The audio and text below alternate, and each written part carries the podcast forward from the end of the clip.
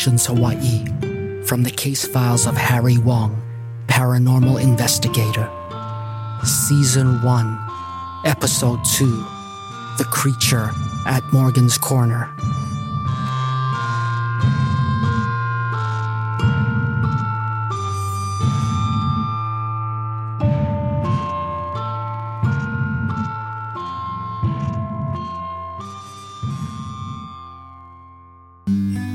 Came into my office just as I was about to close for the day.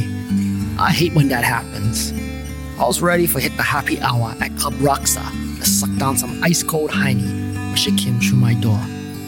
She looked about mid 30s, local girl with one sad smile when she approached me. Oh well, business is business. Aloha, sister. How can I be of service? Please have a seat. I greeted her. She sat down on my beat up futon, which acted as a couch, bed, dining table, and she told me her story. Her name was Malia Wilder. Her great grandmother, Therese Wilder, had been appearing to her at night in her dreams. The same Therese Wilder was murdered in 1948 at a location that has come to be known as Morgan's Corner. Now, as someone who spent a large part of his teenage years trying to get the first base, I was familiar with Morgan's Corner as one of the best makeout spots on Oahu. But I must confess, I was less familiar with its origins. My grandmother was murdered by two escaped prisoners. She's been haunting the area ever since. She used to come to me in my dreams. It started when I was 14. I thought I was just dreaming of her, but she would tell me things that foretold my future, things that no one else ever knew. At first, she appeared as a disembodied voice, which scared the bejesus out of me. But eventually, she showed herself as she appeared before her death, and I recognized her from old family photos. She became a welcome presence in my life and helped me get through my teen years, as I didn't have the best relationship with my mother. My father left us when I was five. When I turned 18, she stopped visiting me and disappeared. I thought she was gone for good. That was 12 years ago. Then last week, she returned to my dreams again. And these dreams, she tries to tell me something important, but I always wake up before I understand what she's trying to tell me. However, last night was different. Last night, she was more desperate than ever. She was in anguish, like something was hurting her or tormenting her. I need your help to find a way to help her, to release her so she can rest in peace. Wait a minute. Is your grandma the one who killed the teenage boy who was parked with his girlfriend at Morgan's Corner? With the blood dripping on the roof? No, that never happened. That was an urban legend started by the family of the murderers to cast blame on my grandmother and detract from their role in the murder. Okay, sister. Just asking because that's the story we all heard growing up. Tell you what, I really don't know what I can do. Usually, the cases I take involve malevolent forces that pose a threat to the client, but this time, the so called malevolent force is the one being threatened. Let me do some digging, see what I can do. Mahalo. Anything you can do to help would be appreciated. It's strange to say this, but I feel as if she's the only relative I have left even though she's been dead for over 50 years.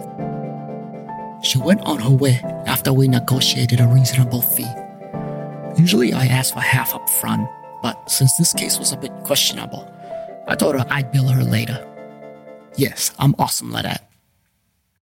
My consultation with Malia Wilder made me miss happy hour at Club Roxa. So I thought I might as well get started on the case.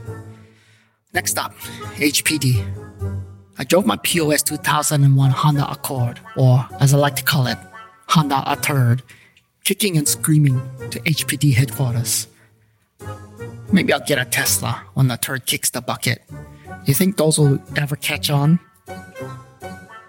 Anyway, I arrived at HPD just as the night shift started, which I was counting on, since my only contact left at HPD, Sergeant Saito, worked the night shift. After I left HPD, he was the only one to keep in touch with me. To everyone else, I was persona non grata. I guess that's what happens when you cross the blue shield, but that's one whole nother story. Saito was sitting at the front desk when I walked into the police station. For some reason, he didn't look happy to see me. Hey, what you doing here, you fucker? Faka, spelled F A K A, is a local word that is like the modern equivalent of aloha, where it has multiple meanings. If someone tells you, Hey, what's up, you faka? That translates to Greetings, good sir. But if someone tells you, What you want, you fucker? That translates to, I'm to F you up.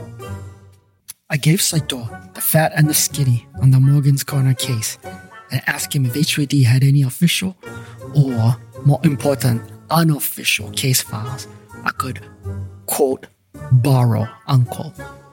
Saito looked up the case on the computer. He was usually pretty good at letting me borrow these things, but he seemed reluctant this time. This is the last time I'm giving you free information, Harry. Okay, there appear to be several cases over the years that occurred in the same vicinity of Morgan's Corner, but none were noteworthy or unsolved. In fact, there appear to be a lot of accidental or unattended deaths.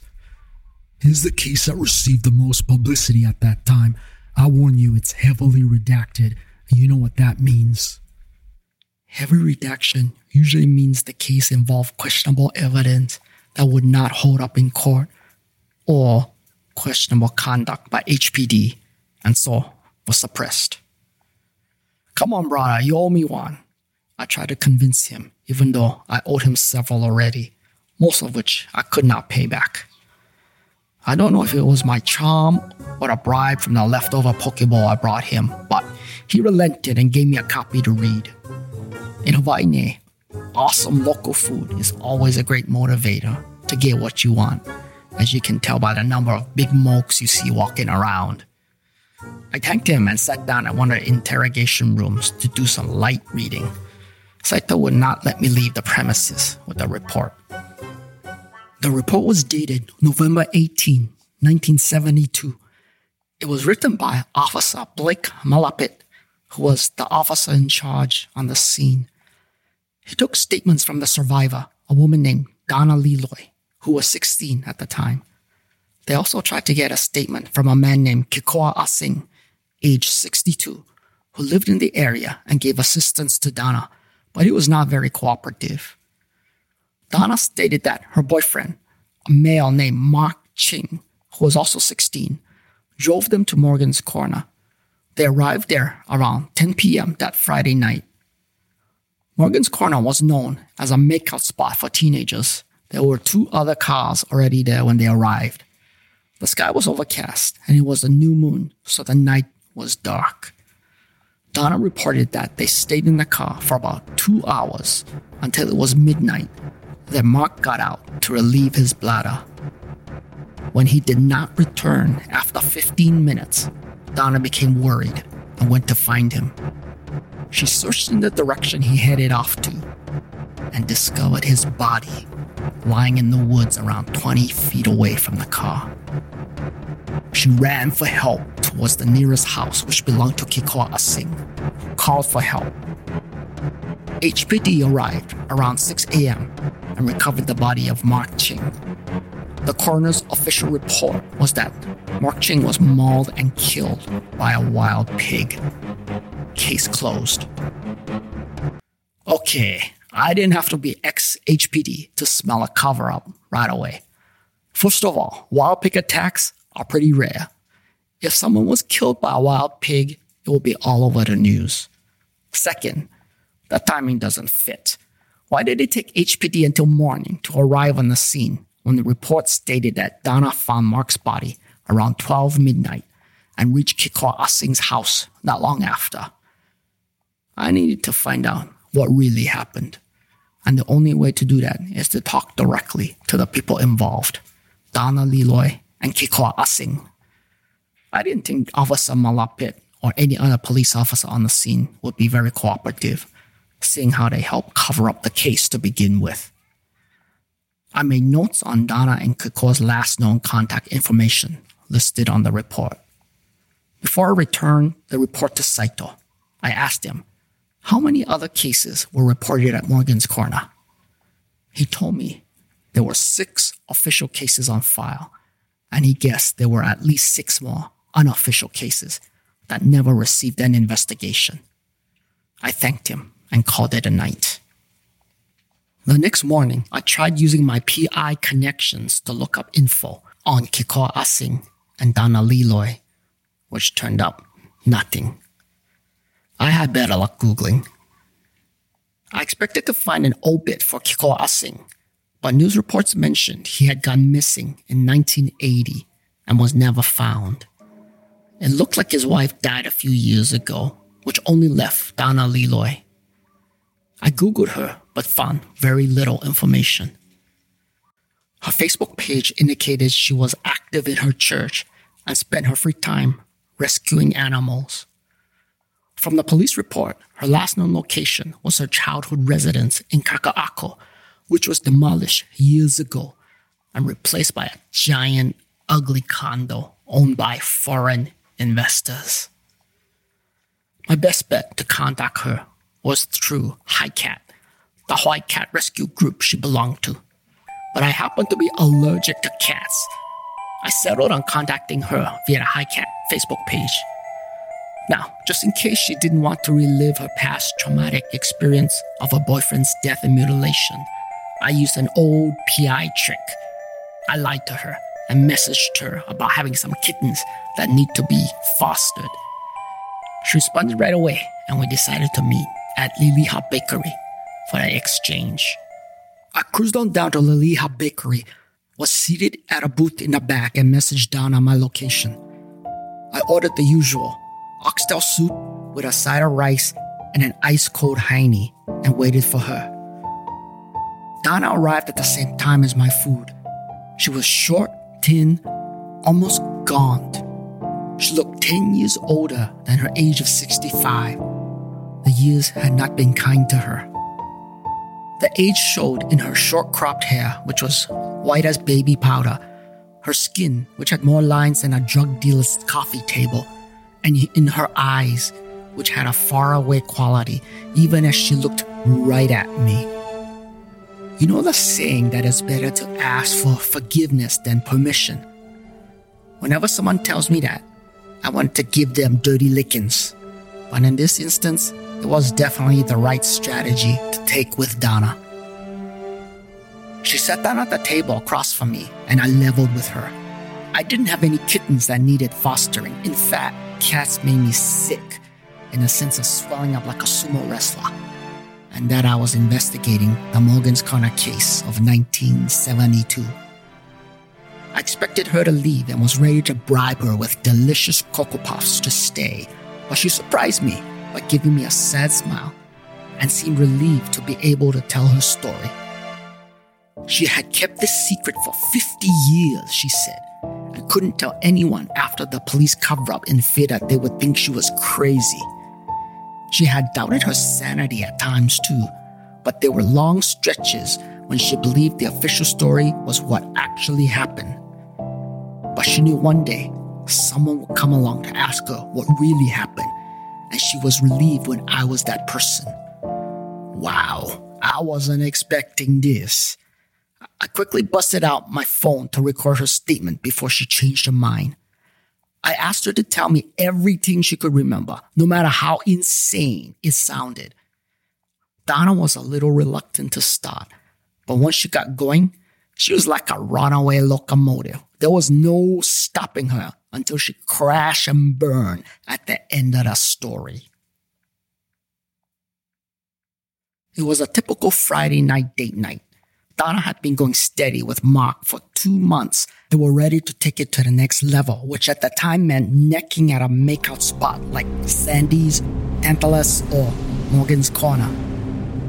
Mark picked Morgan's Corner because it was the scariest spot and would have Donna all over him, if not out of passion, then out of fear. Donna was familiar with the legend of Morgan's Corner. All the kids in her class knew the story of how Therese Wilder was beaten gagged, and left unconscious while two escaped convicts robbed her. Wilder would suffocate and die of asphyxiation from a broken jaw suffered during the beating. Her ghost was rumored to haunt Morgan's Corner ever since. It has been reported that Wilder would appear at night with her jaw broken and hanging at an obscene angle, pleading for help from anyone in the area. But there had never been reports that Wilder ever harmed anyone until now. Donna and Mark stayed in the car for two hours doing their business. When they were done, it was around midnight and they noticed all the other cars were gone. They were alone. Mark told Donna he had to go shishi and for her to lock the door while he was gone. She didn't want to be left alone, but Mark convinced her he'd be gone for just one minute. Everything would be fine. Mark got out of the car and Donna locked the door behind him. She sat in the fogged up car with the windows rolled up and the door locked for what must have been 10 minutes with no sign of Mark.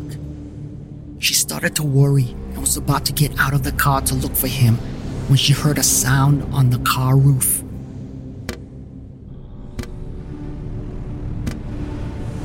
First, she thought it was raining, but there were no raindrops on the windshield.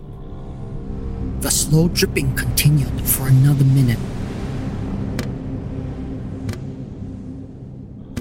When she then heard a sound like scratching or scraping coming from the roof. Now she became genuinely terrified. She tried to convince herself the scratching was from tree branches swaying in the wind but she could see through the windows that it was calm outside. There were no other branches moving. The dripping and scratching sounds continued for several more minutes while Donna froze in fear, unsure what to do. Could Mark be playing a joke to scare her some more? She couldn't stay in the car any longer. She had to find Mark and get out of there. She slowly unlocked the passenger side door and opened it. The dome light turned on and blinded her. She panicked and quickly got out of the car and closed the door again. She felt safer in the dark where, she reasoned, even though she couldn't see anything out there, anything couldn't see her either. Right? The dripping and scratching were louder now. Donna fought her instinct to run and forced herself to look up above the car, expecting to see tree branches and dripping rain. What she saw instead became the source of her nightmares for decades to come. Hanging upside down from the tree was the body of Mark. His throat was cut ear to ear, and his blood dripped on the car roof steadily.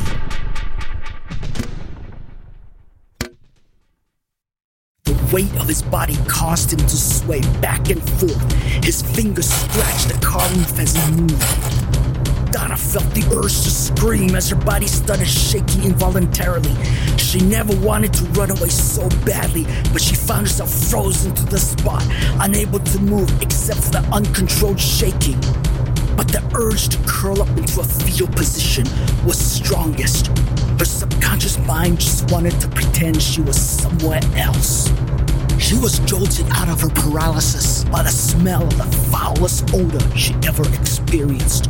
It was as if something died and was left out in the sun to rot for days, and then scraped up and squeezed into liquid form and used as an air freshener, or in this case, an air rottener. This was followed by a noise that came from just behind the trees. The sound of movement, something scrambling its way across the dirt to her.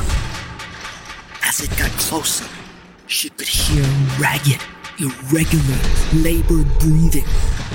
Then she swore she heard it calling her name. She turned and ran as fast as she could in the opposite direction.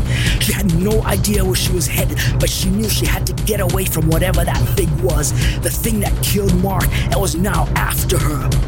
She ran down the road for several minutes until her lungs burned from the effort, but she continued on and did not stop until she finally saw a house in the distance. She reached the house banged on the door as hard as she could. In her desperate state, she did not notice there was a strange drawing on the door a hand with an eye in the palm. But at this point, she didn't care if she woke the dead. Porch light came on, and an elderly man looked out the window. He saw Donna and hesitated to open the door. In her disheveled state, Donna must have looked as frightening to him as the creature looked to her. Cried and pleaded for the man to let her in when she heard movement behind her from the direction she just came from. She turned around with her back to their door to see a tall, dark creature approaching her slowly. As it neared the perimeter of the porch light, she saw that the creature towered over her, but its body, arms, and legs were stick thin. Its skin was completely black and smooth. It had an insect like head, but its mouth was full of razor sharp teeth. The only bit of color from the creature came from its eyes, which were red like pits of fire and despair.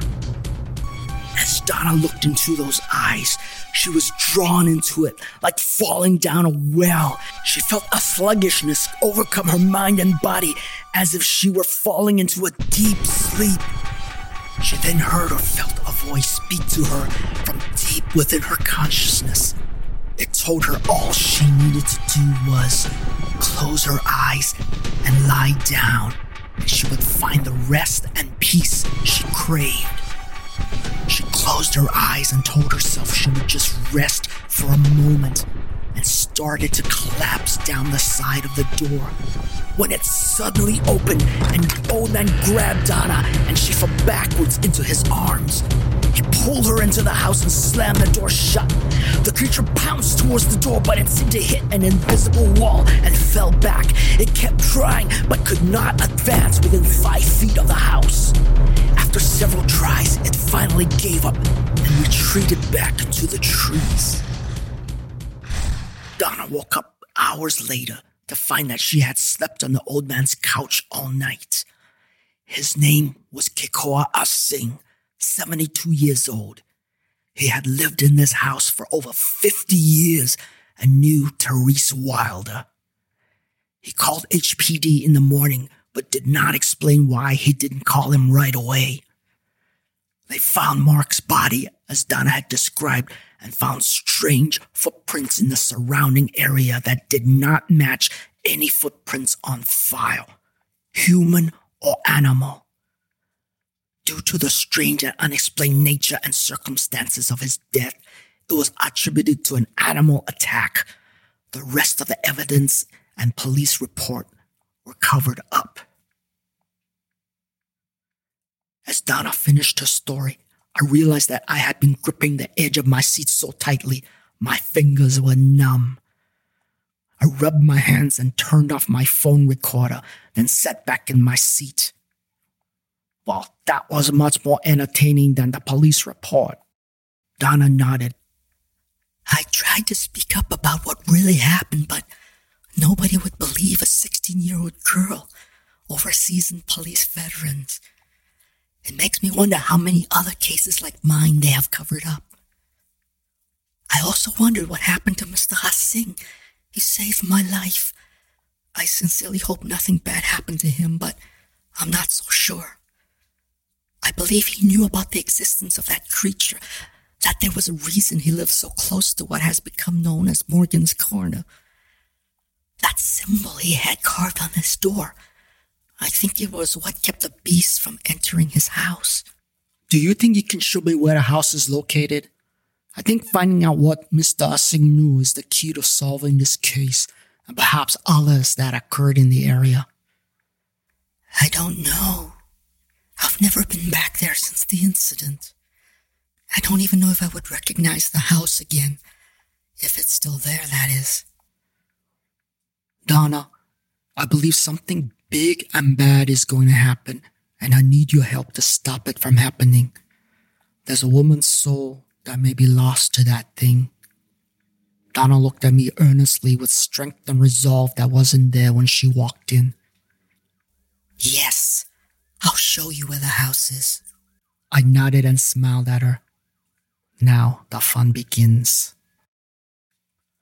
We reached Nuuanu Pali Drive about 6 p.m. I was hoping to get there before dark, but if I pushed my beat up POS Honda a Accord too hard, it'd likely strand us where we least want to be stranded. I drove slowly down a winding road surrounded by thick woods as Donna scanned the houses. They were dispersed among a thick growth of trees on both sides of the road, so it was difficult for her to distinguish one house from the next. They all looked the same to her. She then remembered the Asing house was the last house before reaching the makeout spot, which was right near the Jackass Ginger trailhead. I continued driving toward the trailhead until we reached a hairpin turn. This was the actual Morgan's Corner where Dr. Morgan's house once stood. Beyond the turn lay the location where the Wilder house used to be. It was now part of a gated estate. As we drove past the estate, I started getting chicken skin it felt like someone or something was watching us from behind the woods. I sped by quickly until there were no more houses in the area. Did we miss the location of the Asing house? Donna's memory was a bit fuzzy considering how long ago the event occurred and the state of her mind at the time, but to the best of her recollection, the house should have been just a stone's throw past the former Wilder house. Against my better judgment, I stopped on the side of the road and we got out of the car to search by foot. I think it was around here. I remember seeing the turn in the road as I ran away from the thing. The light was fading fast as we searched for any remnants of the Asing house. I noticed what looked like an old paved driveway leading from the road. It was buried under dirt and leaves, but it was definitely a driveway. This way, I told Donna. I pulled out my phone and turned on the flashlight as we made our way through several layers of brush, following the faded path of the driveway. After several minutes of fighting past the overgrowth, we broke free to a clearing where the remains of the old house once stood the Asing house. It had fallen into disrepair. The roof had caved in and only three walls remained, but the door still stood firm. I followed Donna as she walked slowly to the door. Under 50 years of dirt, grime, and rot, the symbol still existed on the door an open right hand with an eye on the palm. Now, I've watched enough Discovery Channel to know that this was the Hamsa, an ancient Middle Eastern symbol of protection against evil. There was nothing left inside the house. It had been abandoned a long time ago but this ancient talisman still stood firm. By this time, the sun had set and darkness drifted down to envelop us like a shroud. I took some pictures of the Hamsa and the rest of the house and told Donna it was time to hele on back to the car. That's when I smelled it. A scent so pilau it made my eyes water and breathing difficult. Both Donna and I started coughing when we heard movement through the bushes coming from deep within the thicket. Donna looked at me with stark terror in her eyes as the sound grew louder and the smell grew stronger. I'm not ashamed to say I threw up in my mouth a little bit, but being the man I was, I swallowed it back down. Quick, get inside the house. But a whole wall is missing. He's not gonna keep that thing out. The symbol kept it out before. Our only hope is that it still works. I followed Donna into the house as the creature slid out of the forest. It was as if she had described it, except it was much blacker than I imagined. It was as if its existence sucked the light out of the air around it. As it lurched toward us, it reminded me of those tall, inflatable dancing puppets often used for advertising used cars. Those things were creepy enough with the way they wiggled around unnaturally, but this was a creepy, black, dancing puppet with fangs and claws from hell. And we were hiding in a house with a wall missing. Donna and I huddled together behind the door as the thing approached us from the direction of the missing wall.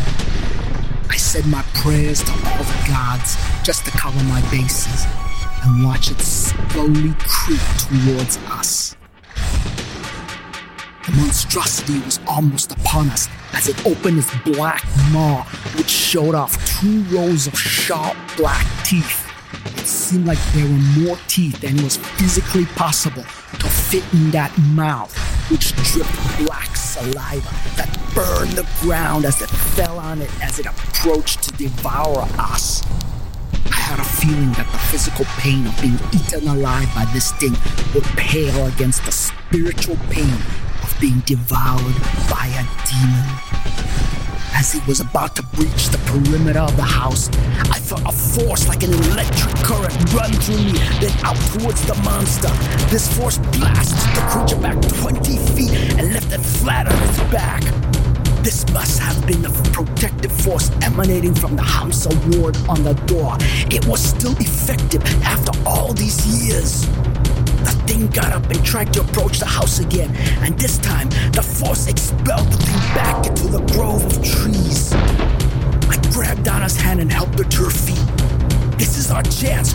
Run! I shouted as I dragged her out the house and towards where we parked the car.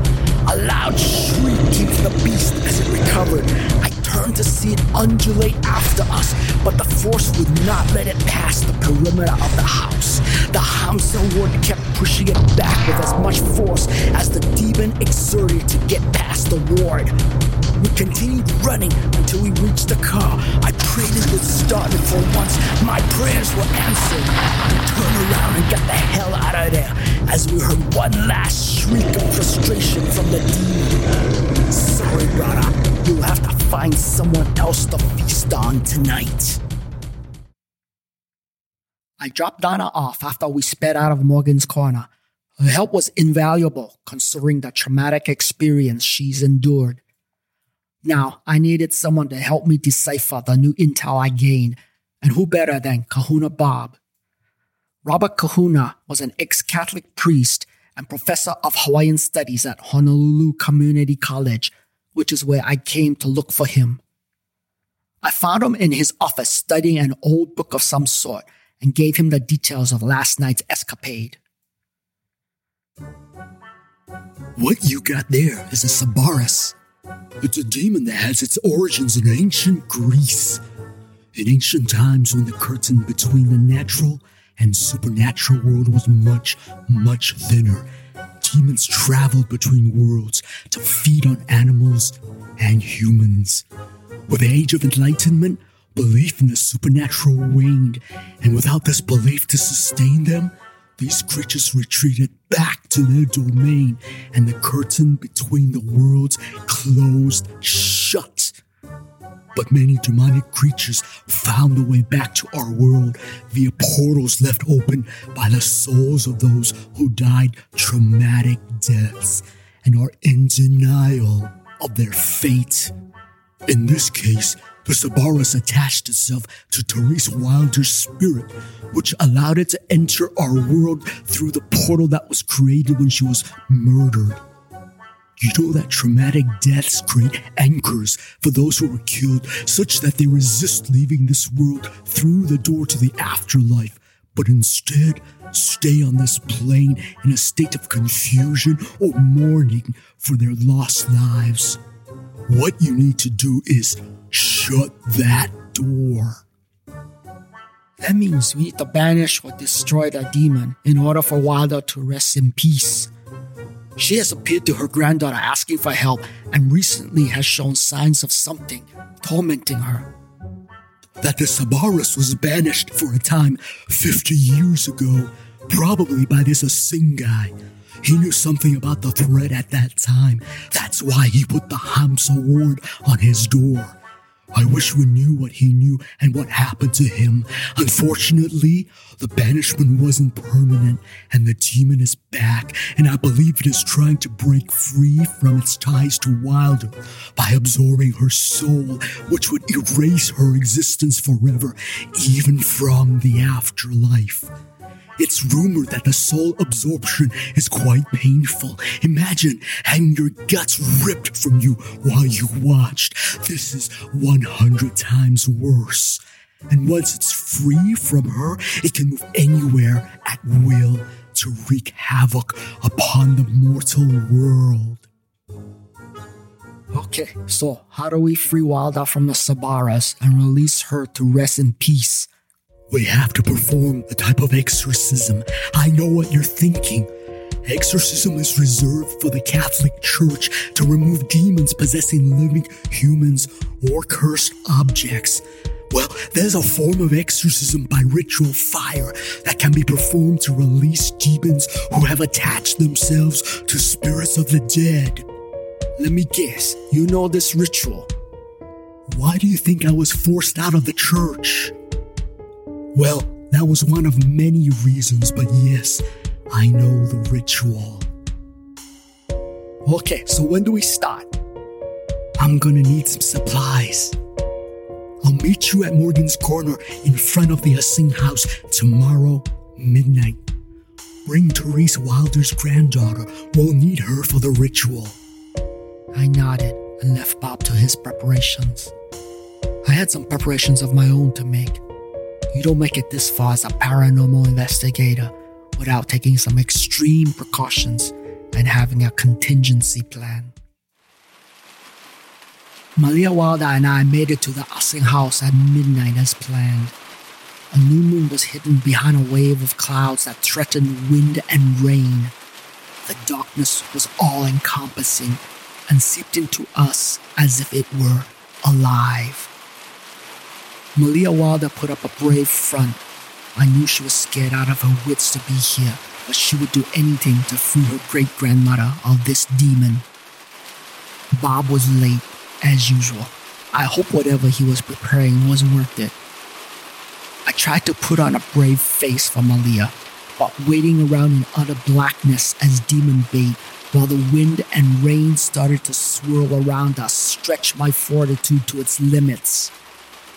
We braved the weather for what seemed like an eternity when suddenly the overwhelming stench of decay assailed our senses and filled me with dread and nausea. I grabbed Malia and headed for the interior of the house as we heard movement coming from the closest tree. I bust out my trusty phone flashlight app to light the path ahead of us. But as we passed the door on our way into the protection of the house, I saw that the Hamsa ward was gone. It was there last night, but all that remained was an old, rotting, 50 plus year old door that was ready to fall apart. We didn't have the luxury of time, so we burst our way into the house and hid down behind the door. Where the hell was Bob? The monster Bio grew stronger as the demon advanced toward the house. Its footsteps were masked by the wind and rain such that we couldn't tell how close it was. For all we knew, it might be almost on top of us. I clung to the ever diminishing hope that the Hamsa ward would still work to save us. We stood with our backs to the door, facing the crumbled wall where the creature would likely enter. We heard and smelled the monster approaching before we saw it creep slowly into the house through the fallen wall. It entered the house without resistance and was upon us too quickly for us to escape as we stood frozen behind the now useless door. It moved with surprising quickness as it lunged toward us to grab Malia, ripping her from my side. She screamed a blood curdling cry as it dragged her off into the woods. I rushed after them. I pulled out my Glock and considered firing a few rounds at the demon, but I didn't want to take a chance at hitting Malia in the dark. I chased after them as the creature pulled Malia towards the forest. If it made it into the trees, I would lose her, and I couldn't let that happen. The creature moved with the speed of a giant stick insect and made it halfway to the tree line before I could even make up any ground when I noticed a faint light coming from an opening into the deeper forest, right in line with the path where the creature was headed. My lungs burned as I sped up to catch it. The creature seemed to be distracted by me and by Malia screaming and thrashing for life that it didn't notice the light had grown bigger and brighter until the monster was almost on top of it. The creature stopped several feet short of the light, which I now saw was a flame on a torch. A torch held by Kahuna Bob. Bob thrust the torch towards the creature. The demon recoiled back as if hit by a truck as it dropped Malia to the ground. She scrambled back toward me, and we both looked in astonishment as the creature retreated from the flame as if, as if it were a pet afraid of its master. As the creature withdrew back towards the Asing house, we joined Bob behind the protection of the flame. This is what you had to prepare for? What the hell is that thing? You mean you haven't heard of the sacred fire in Vesta? What do you think I am, Bob? A human Wikipedia? I actually did look it up later in Wikipedia and found out that the sacred fire of Vesta was an eternal flame that was tended by the priestesses of Vesta in ancient Rome and is considered their most holy relic and a sign of protection against evil. The flame itself was created by focusing sunlight through burning mirrors onto a brazier until they caught fire.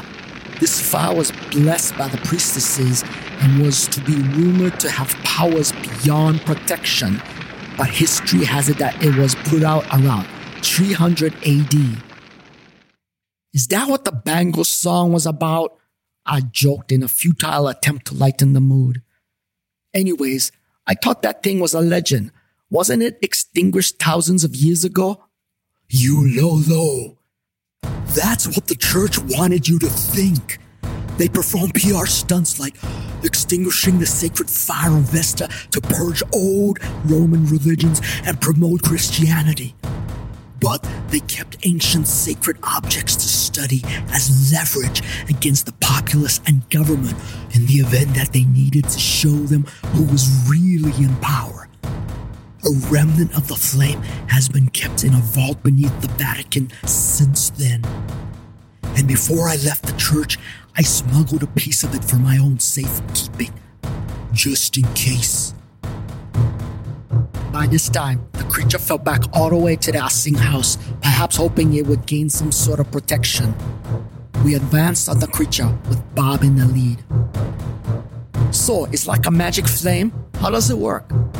My boy, how'd you make it this far in this business without being demon bait? Eh, what I lack in demon knowledge, I make up in good looks, okay? Demons are creatures of the underworld.